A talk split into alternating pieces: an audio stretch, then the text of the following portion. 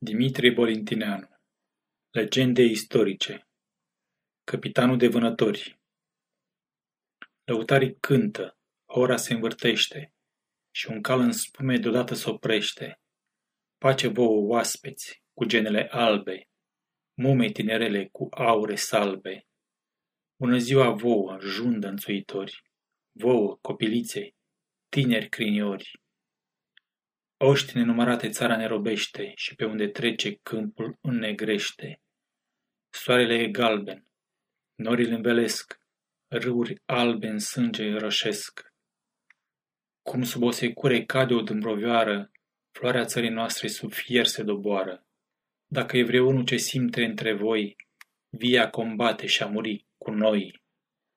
Soarele în abur ca un foc roșește, lăutarii cântă, Ora se învârtește. Peste zece sute capitan sunt eu, și ca zece sute bate pieptul meu. Ceata mea e frumoasă, ageră, ușoară, și pe cai în spume ce ca vântul zboară. Iar voinicii noștri se chem vânători, au lânci veninoase, iar la suflet flori.